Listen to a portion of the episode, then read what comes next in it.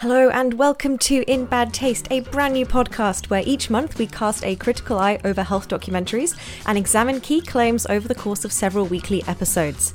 This podcast is hosted by me, registered nutritionist Pixie Turner, and me, cardiothoracic surgeon Dr. Nikki Stamp.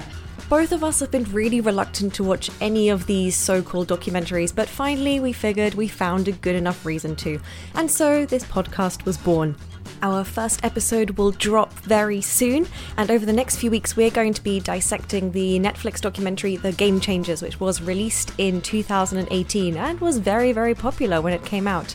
So, if you're excited, and you definitely should be, here is just a little taste of what you can expect coming up. Uh, I think it's fairly safe to say that anything that is pretending to be an experiment in this film is not real science, okay? It's not an experiment.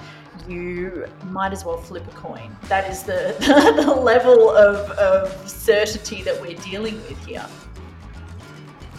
And then we get this beautiful quote The only diet that has been shown to reverse heart disease is a plant based one. Fuck off, you absolute twats! Have you not heard of the Mediterranean diet?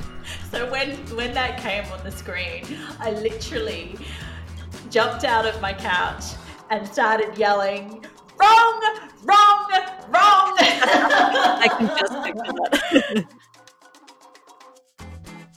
no, Karen, YouTube is not research, okay? It's just not. I mean, why do I give a shit about the fact that this guy idolized Bruce Lee?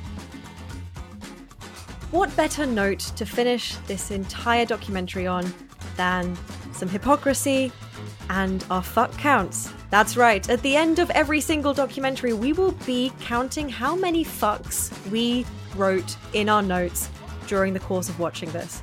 On average, our average fuck count for this film is 23.5. So, other documentaries, that is your score to beat.